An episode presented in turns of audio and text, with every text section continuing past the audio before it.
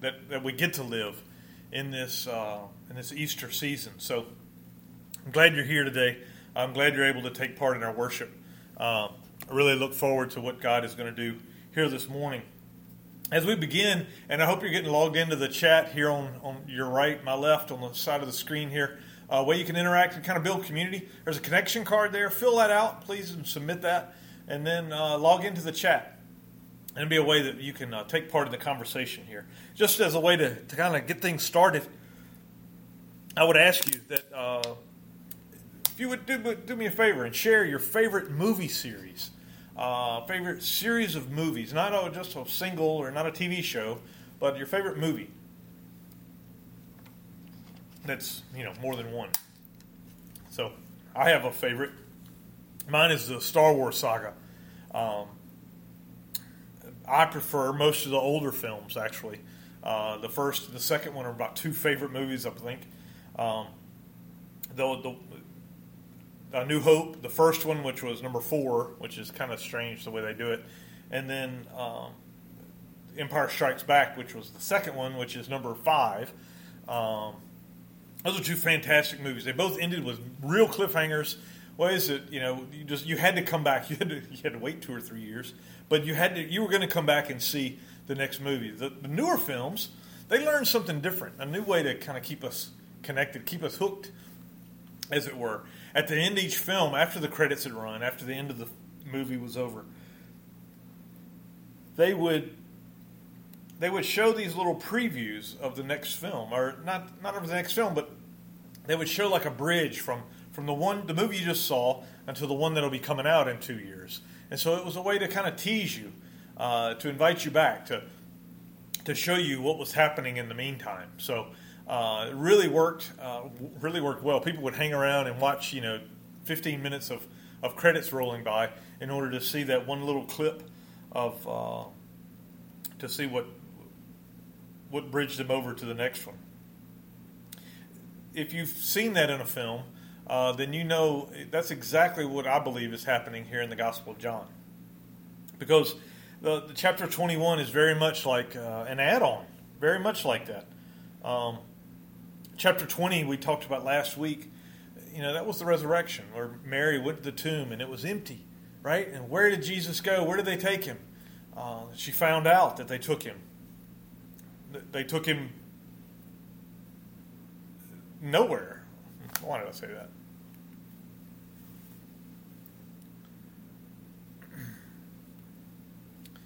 We, we talked about chapter 20 last week when we talked about in, on Easter Sunday. The resurrection happened in chapter 20, right? Where Jesus, he, he, had died in chapter 19, he rose in chapter 20, and then he appeared. They, they didn't know where he was. They went to the tomb to find him. He wasn't there, right? Then he appeared and he showed himself to the disciples and to Mary and all the others. And, and chapter 20, it ends with this, this powerful statement this, in verse 30 and 31. It says,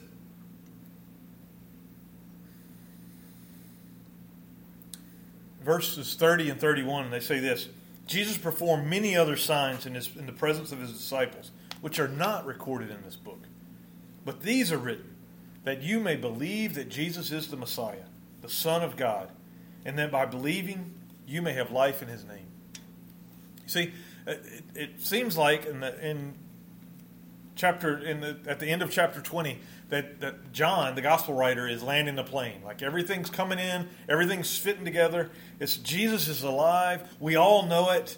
Roll credits, right? It's like this is the, the end, the crescendo, the, the cymbals are clashing. It's it is the climax of the film. But that's not what the way it ends.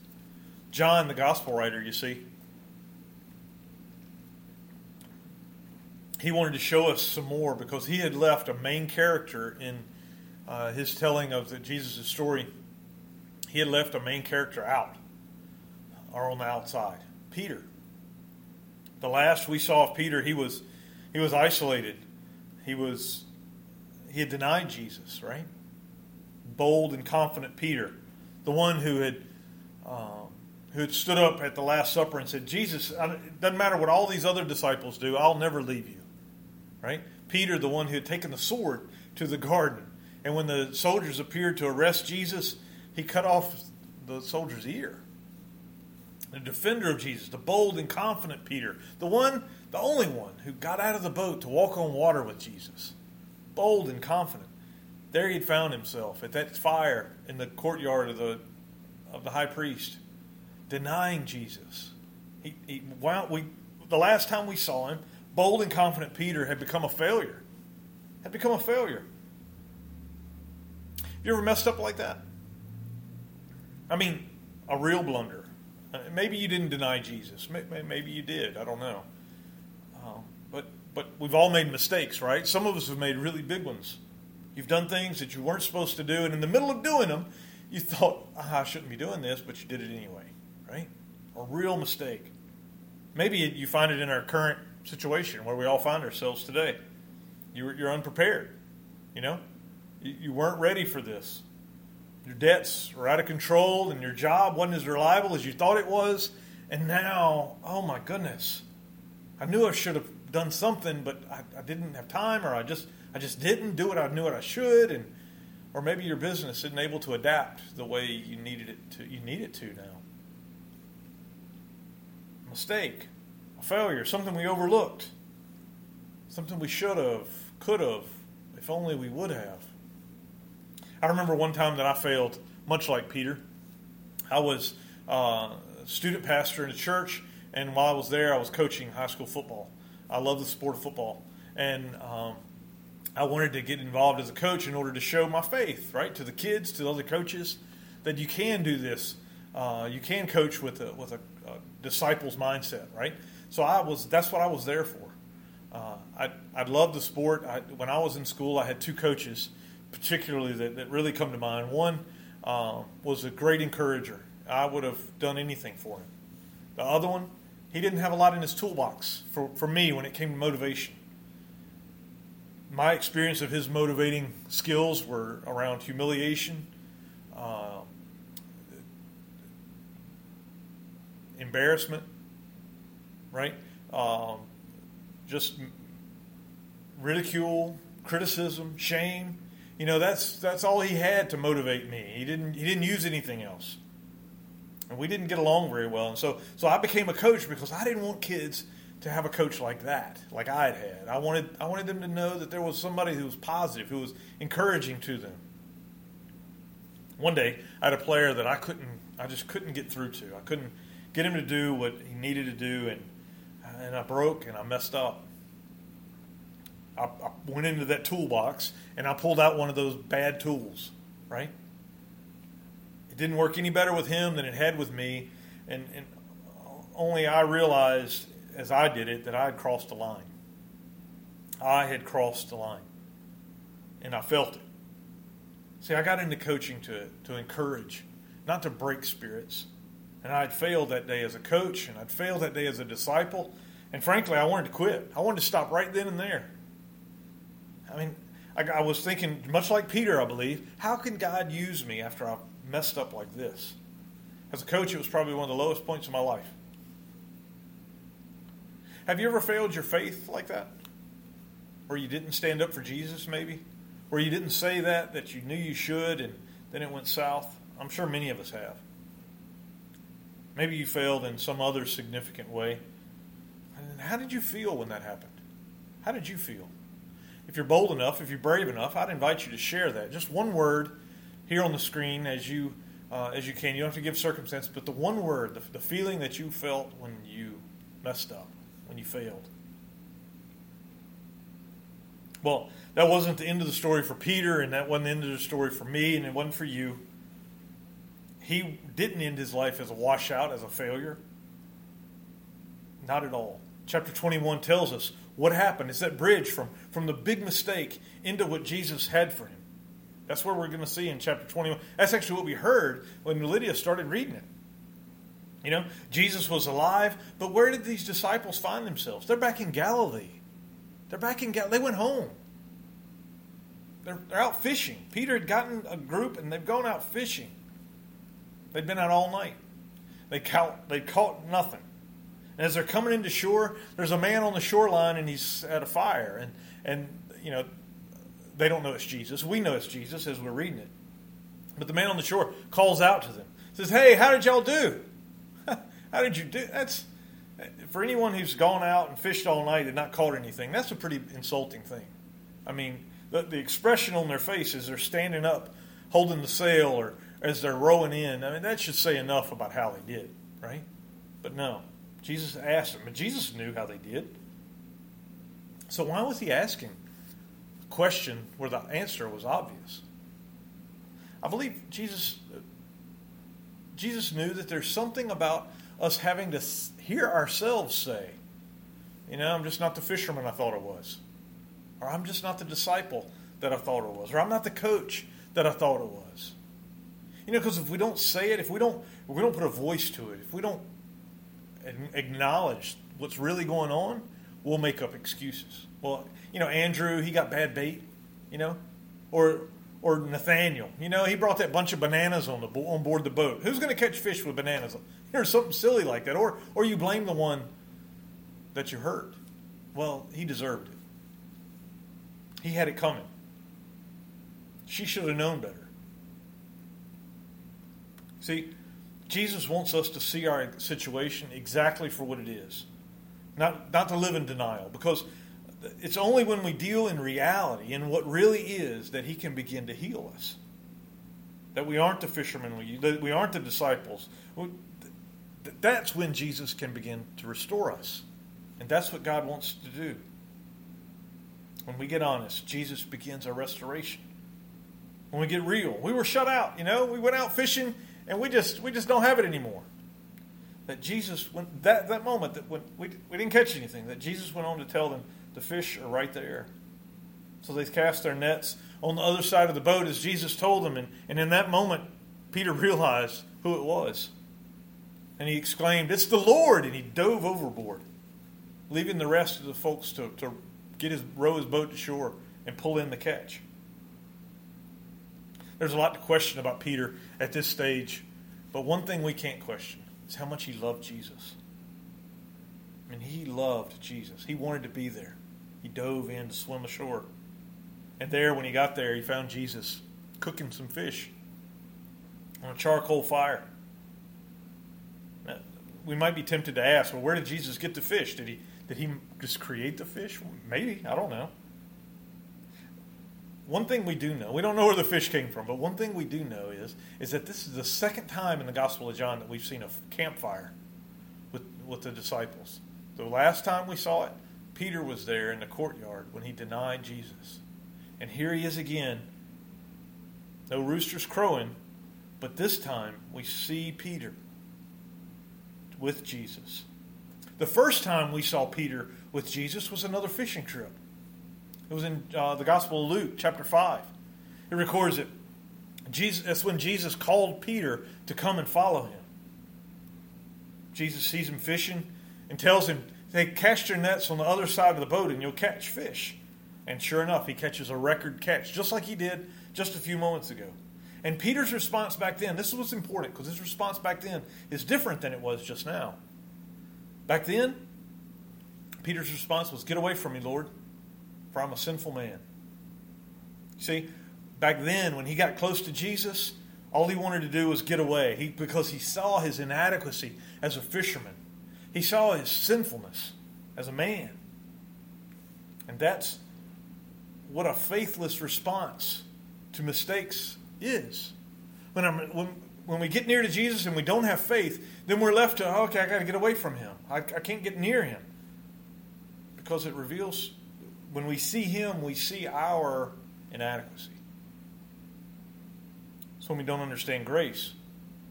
Because before you know Jesus' love, you're, you're afraid to get near him. You don't want to come to church. You don't want to be around other Christians. I mean, that's the way I was. Because in God's presence, I was reminded of my sinfulness. And this is right where Satan wants to keep us. Right where Satan wants to keep us. He can keep if he can keep us ashamed of our sin in, in our yesterdays, like Adam and Eve, they cover up their they try to cover it up and hide. Satan can keep us there, running, hiding, covering up, living in denial, and death wins. Death wins when we live that way. But Jesus, He wouldn't leave Peter alone. God wouldn't leave Adam and Eve alone. And He won't leave us alone today either. Peter has seen, he's heard, he's been obedient, he loves Jesus, but he makes a mistake. He makes a mistake.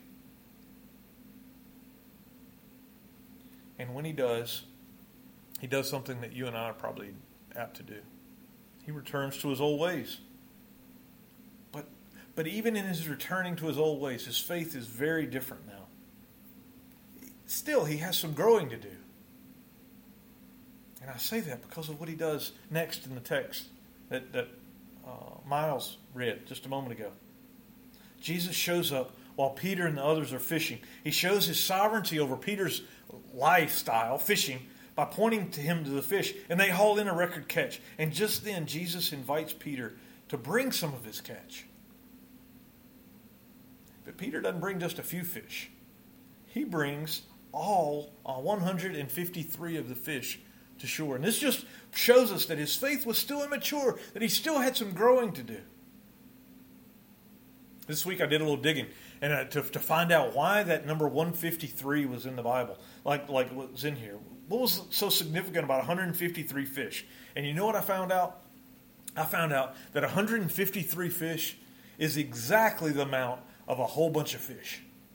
I mean, that's that's that's it, really. There's nothing significant about the number. The only thing that makes it significant is is Peter brought them all.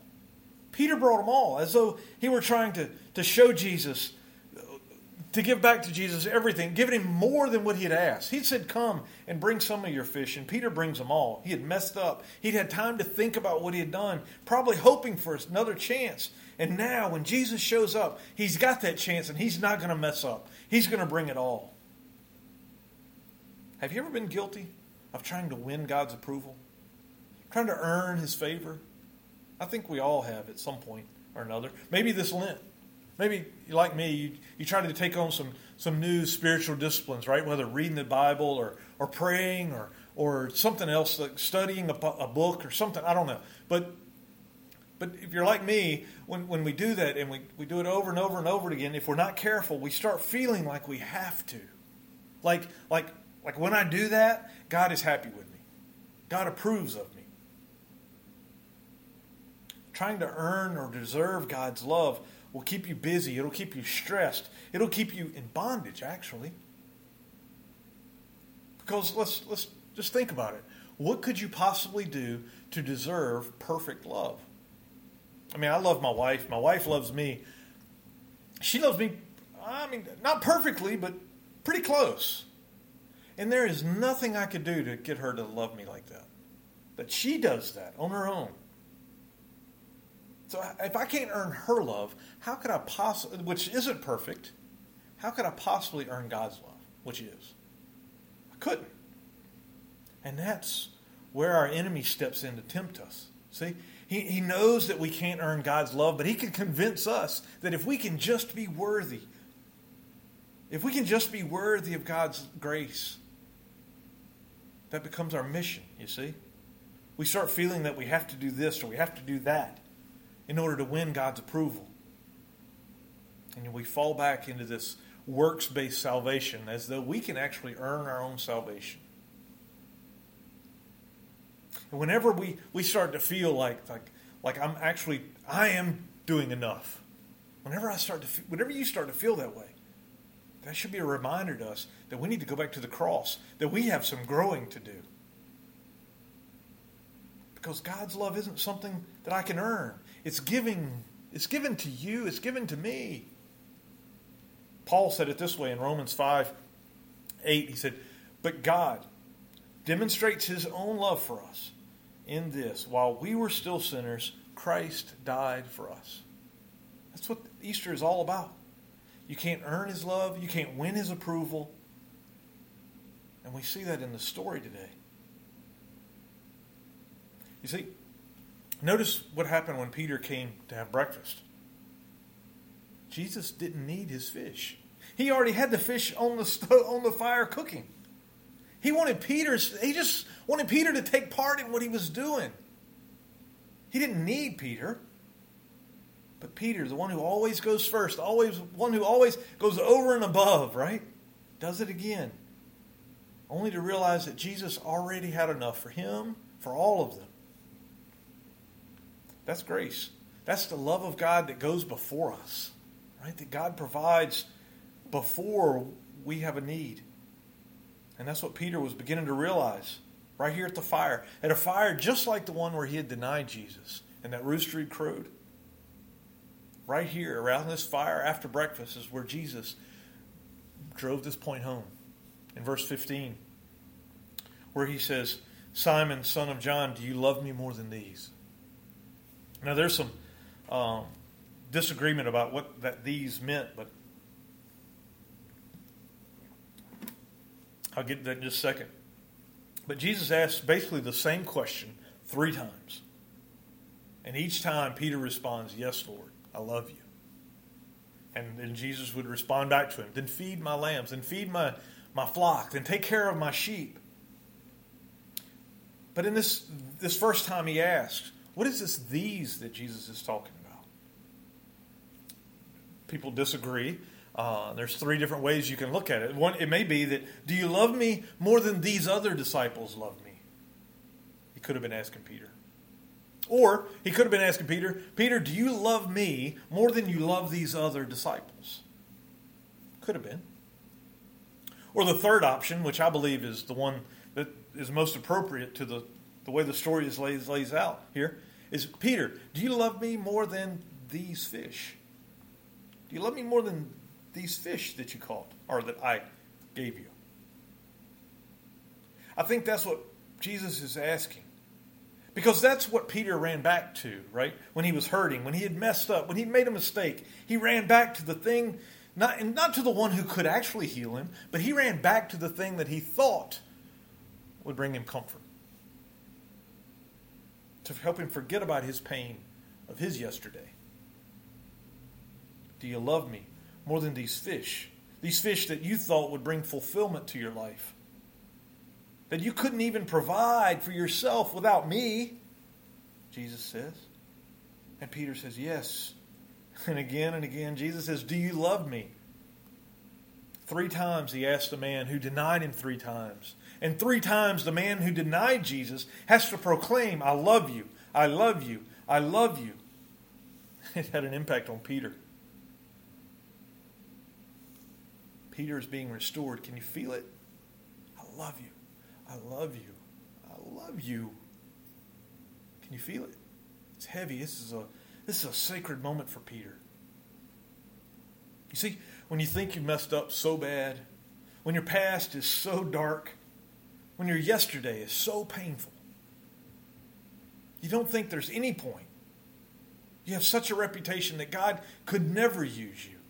Just then, Jesus steps in and says, Come, follow me. Follow me. Henry Blackaby, in his famous book, uh, Experiencing God, he, he wrote this The truth is that God can do anything he pleases through an ordinary person who's fully dedicated to him. Follow me. We see this every day in our churches.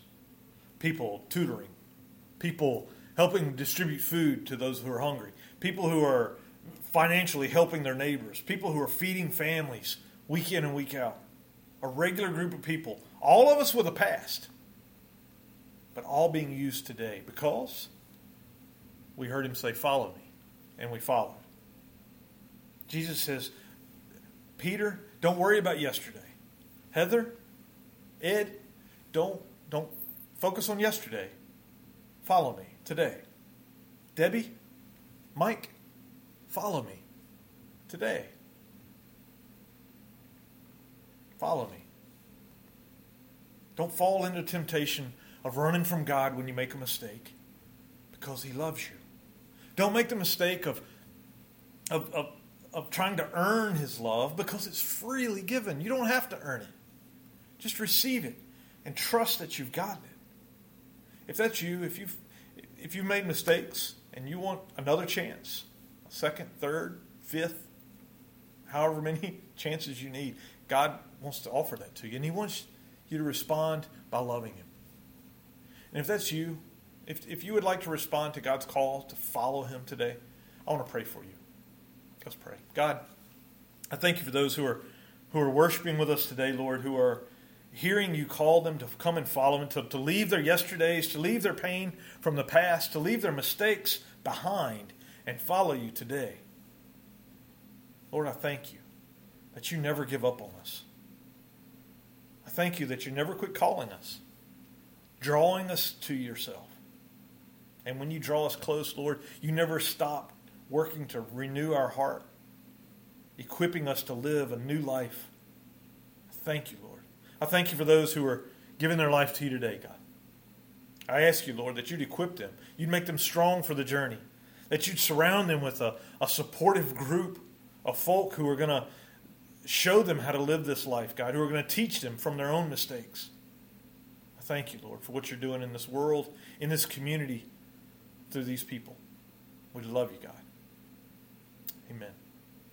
So if you prayed a prayer of surrender like that, or you know, today, if, today is the day that you gave yourself to Jesus, I just want to, I just want to ask you to click on that button below me here that says yes.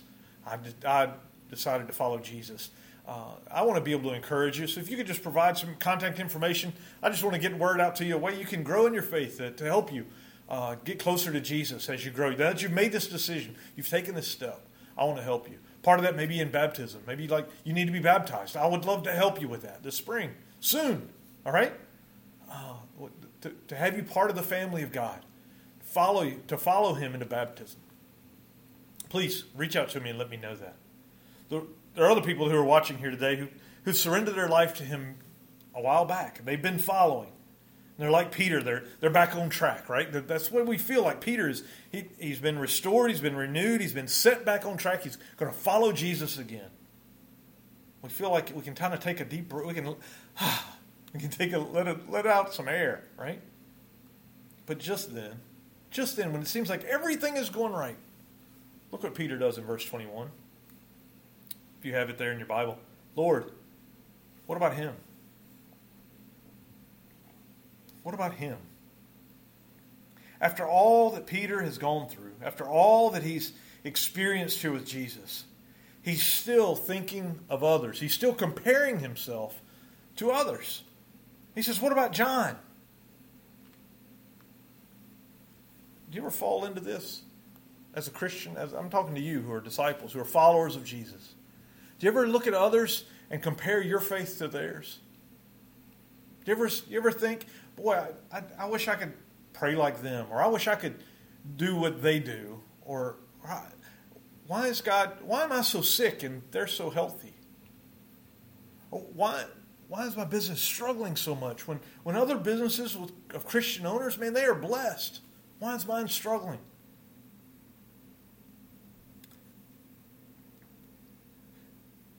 This just this passage of Peter, when we, we look to compare ourselves to others, we do it too. We, we all do it. This reminds us that no matter how on track we are, we can always make a mistake. We can always get off track. I mean, Peter has just had this experience with Jesus, and immediately he steps off. Immediately. When we mess up, the last thing that Jesus wants you to do is to run and hide.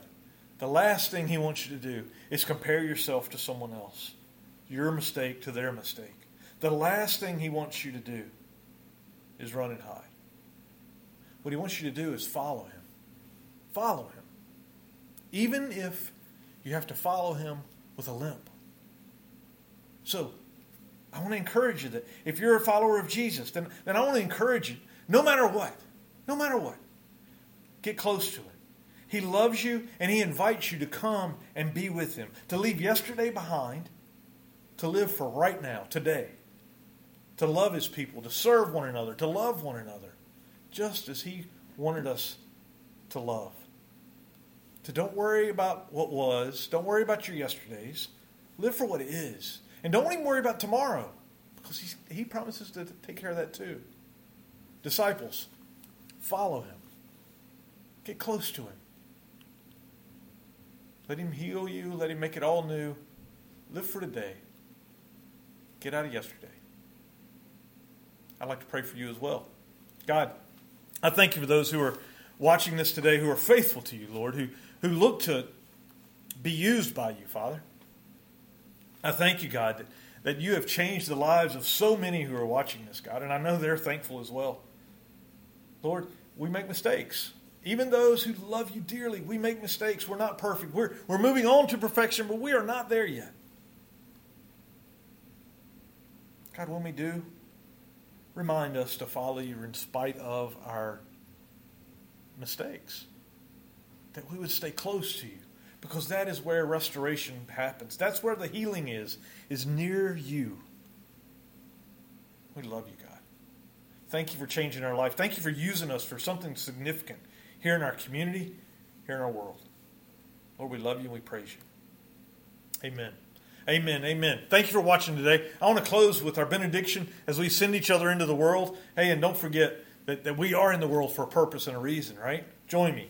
Life is much more than an accident. Wherever I go, I believe God needs me there. Wherever I am, I trust that God has put me there, that He has a purpose for me being there. Christ, alive in me, wants to do something through me, no matter where I am. I believe this, and I go in His grace, and His love, and His power. Amen. God bless you.